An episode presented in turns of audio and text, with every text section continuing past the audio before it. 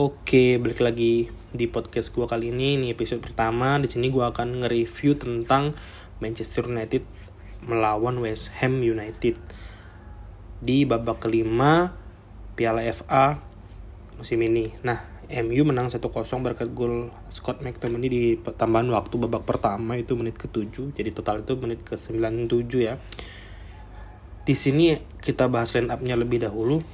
Uh, MU itu cukup kuat, tampilnya cukup kuat, tapi di sini nggak ada Cavani diganti Martial dia di depan jadi Rashford di kiri Greenwood di kanan nggak ada Bruno diganti Van de Beek. Dan juga McTominay nggak main biasanya main kan dia digantikan Mat Matic di kiri Fred di kanan gitu sebagai dua holding ya. Terus di belakang nggak uh, ada Luxio jadi yang main Teles Wan Bisaka Victor Lindelof sama Jeremy Guartu di tengah nah untuk West Ham sendiri nggak ada Lingard karena MU pemilik Lingard jadi uh, Lingard nggak boleh main lawan MU terus uh, ada Yamalinko di depan itu gantiin si Antonio. Jadi seharusnya MU kan berani maju ke depan karena nggak ada Antonio nggak ada pemain cepat itu. Dan Yamalinko ini kan notabene bukan striker murni ya. Harusnya berani ngapres tapi di sini malah nurunin dua holding. Menurut gue ini cukup salah. Apalagi ketika yang main tuh Matic itu kan dia cukup lambat ya. Dia cukup lambat uh, progresi bola ke depan tuh cukup jadi dia hambat sama dia. Plus Donny van de Beek mainnya kurang kurang banget dibandingin sama Bruno. Dia jauh banget. Ah, mungkin ini alasan kenapa uh, van de Beek selalu jadi cadangan kalau uh, di liga atau di liga Champions sebelum di nggak sebelum MU keluar dari liga Champions liga Champions. Jadi Van de Beek ini kalau dapat bola dia tuh kadang terlalu cepat untuk back pass atau dia uh, bingung mau ngasih ke depan bola ke mana dan pos uh, positioningnya selalu kurang tepat. Dia sering minta bola dan nggak pernah dikasih karena positioningnya susah. Sedangkan dia itu kan gelandang serang. Tugas di M di permainan di Man United sistem permainannya itu gelandang serang itu yang mengatur permainan dan mencoba menciptakan peluang gitu. Kalau Donny van de Beek ini mungkin karena kebiasaan dia main di main di Ajax ya. Ketika dia main di Ajax, dia sering melakukan uh, overlapping ke depan, mencari celah.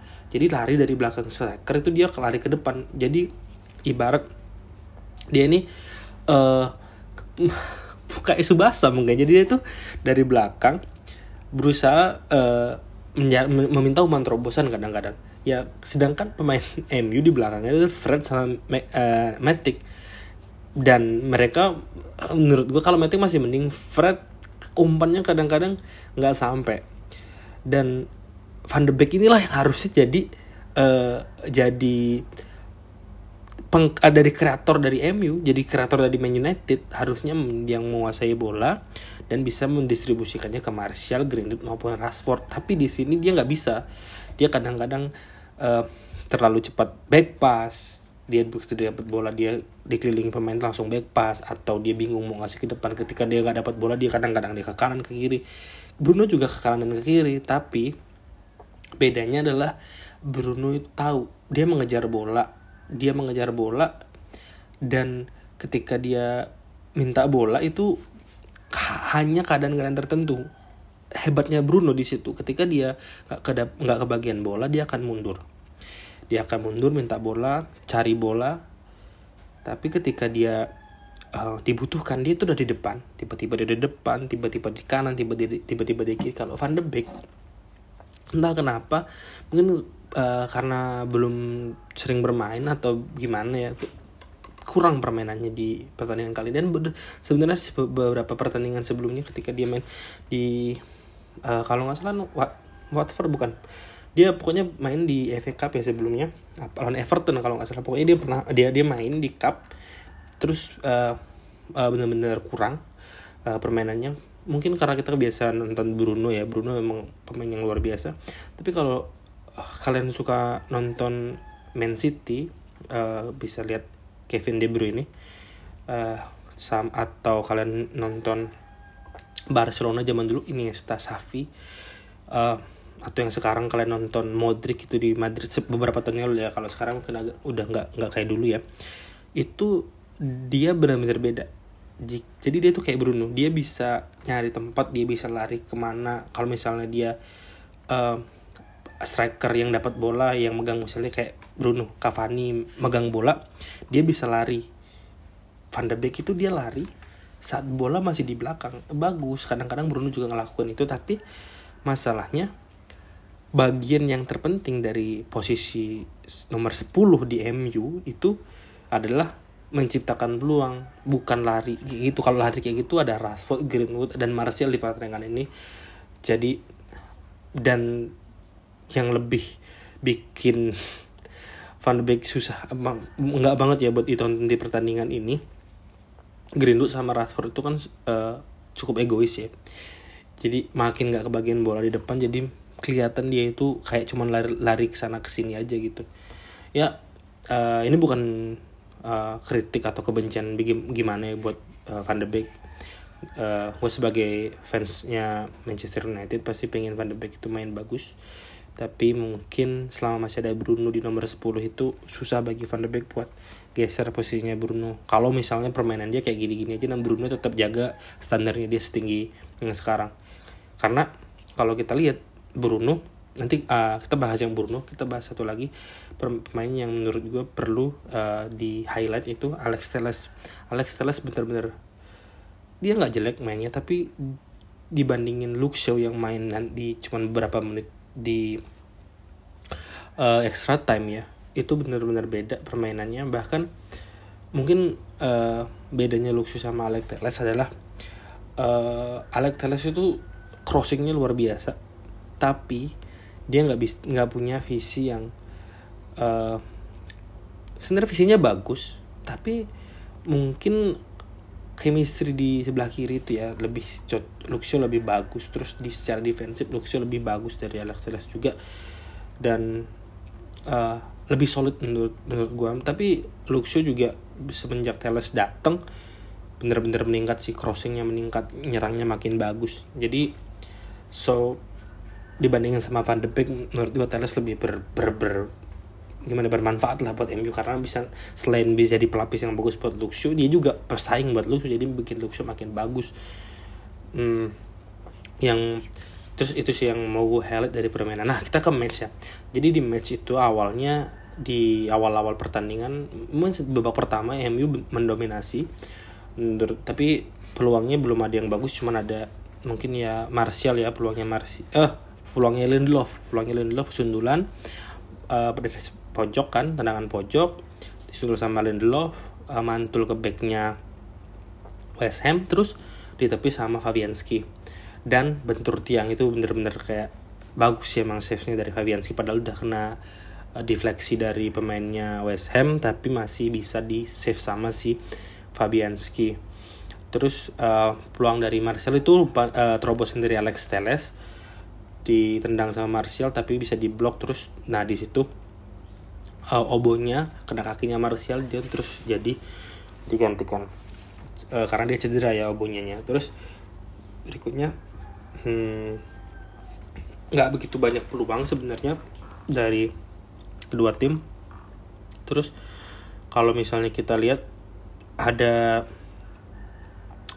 uh, di sini kalau hmm, mungkin yang perlu di highlight adalah di babak kedua setelah setelah babak pertamanya. Sebenarnya nggak begitu menarik ya karena MU mendominasi tapi nggak ada peluang-peluang yang mematikan karena itu di, di depan uh, striker-strikernya itu penyerangnya si Martial Rashford sama Greenwood nggak begitu dapat supply bagus dari Van de Beek. Nah masalah dari formasi ini selain Van de Beeknya nggak klop si Martial itu dia nggak bisa uh, melakukan pergerakan kayak si Cavani. Kalau uh, ada satu crossing dari Greenwood yang kelihatan banget kalau dia bakal ngasih umpan ke tiang deket di bawah. Tapi Martial itu telat telat buat ngejemput bolanya jadi kalau misalnya itu kawan itu kemungkinan besar itu minimal dia dapat nge-shoot karena positioningnya emang luar biasa dan pergerakannya pembacaan gerak misalnya dia tahu si winger tuh mau ngarah bola ke mana dia udah tahu si Cavani. Terus Fred uh, sebenarnya Fred bagus banget mainnya tapi itu di dalam defensively ya kalau secara attacking dia dia bagus mainnya tapi emang karena skillnya Fred itu bukan Fred bukan Bruno ya Fred bukan Bruno atau bukan Paul Scholes yang dari dari atau Pirlo ya yang dari belakang bisa uh, ngasih umpan-umpan terobosan umpan-umpan uh, direct yang luar biasa ke depan. Jadi mungkin Fred um, harus perlu meningkatkan permainannya. Terus Matic juga itu membantu karena memang dia mungkin udah waktunya ya dia udah umurnya udah cukup tua juga. Terus uh, kita ke extra time di sini. Golnya dari Scott McTominay itu adalah ketika si uh, ada serangan balik Shaw dapat bola dia di tapi bolanya dilanjutin. Terus kalau nggak salah sama Martial atau sama Rashford gitu. Terus diumpan ke Bruno Brunonya. Di sini hebatnya Bruno. Bruno tuh nggak kayak Van de Beek gerasa Bruno. Bruno tuh tenang tapi dia nggak kayak Matic juga lambat nggak. Dia nunggu beberapa detik terus dia kayak tahu di belakangnya itu ada Fred. Dia umpan ke kirinya padahal Fred itu masih di belakangnya. Frednya lari ke arah dia ini di ujung kotak penalti atau ke arah gawang udah deket gawang itu sebelah kanan. Dari kotak kecil itu dia ke chip ke tengah ke arah Cavani tapi disusul sama backsnya West Ham. Terus bolanya ke atas disusul lagi backsnya West Ham karena di ada Martial kan deketnya tapi bolanya tuh nggak jatuhnya ke arah si Rashford. Jadi Rashfordnya uh, cuman kayak dorong pakai kaki gitu ke McTominay langsung ditendang kencang banget dari uh, tengah kotak penalti ya di dalam kotak penalti jadi uh, itu satu kosong. Terus sebenarnya ada peluang dari siapa ya? Kalau nggak salah dari Dawson apa dari bukan bukan. Itu dari pokoknya dari uh, West Ham itu punya peluang uh, dari Ben Rahma. Itu dari Ben Rahma tuh uh, sundulan bagus banget tapi karah uh, si Anderson sebenarnya kalau misalnya itu agak diarahin dia itu kemungkinan besar gol karena memang dia cukup bebas posisinya. Terus ada pemain uh, kalau nggak salah Ade Mipo Odebeko itu dia pemain muda. Dia masuk menit ke pokoknya dia itu masuk terus ditarik lagi pas extra time. Jadi uh, dia pemain muda jadi mungkin mentalnya bisa ke itu ya mentalnya bisa terpengaruh nggak bagus juga sebenarnya tapi selama dia masuk juga Ham kayak main jadi main kayak 10 pemain. Di sini yang menurut gue cukup bagus main penampilnya Declan Rice seperti biasa lumayan bagus. Dawson juga bagus Fabianski juga bagus. Creswell juga menurut gue bagus mainnya. Cuman di masalahnya dari Ham itu dia nggak bisa uh, ngasilin peluang di depan karena dia nggak ada Michael Antonio kan. Makanya dia uh, nggak bisa kewalahan gitu lawan kualitasnya Manchester United gitu. Sebenarnya Manchester United nggak begitu bagus mainnya kalau di dipikir bukan dipikir-pikir ya. Kalau dilihat-lihat memang nggak bagus, nggak bukan top Manchester United makanya bisa ditahan sama West sampai ke extra time gitu. Nah, uh, mungkin sekian um, review dari gua. Um, kalau masih agak berantakan, uh, mohon maaf. Uh, kita jumpa lagi di pertandingan Manchester berikutnya nanti gue bakal uh, bikin preview dari Manchester United. Jadi nanti akan ada preview terus review pertandingan. Jadi akan ada dua podcast setiap pertandingan dari Manchester United. Pantengin aja jangan lupa uh, di share ke teman-temannya yang suka Man United. Sampai jumpa di podcast berikutnya. Peace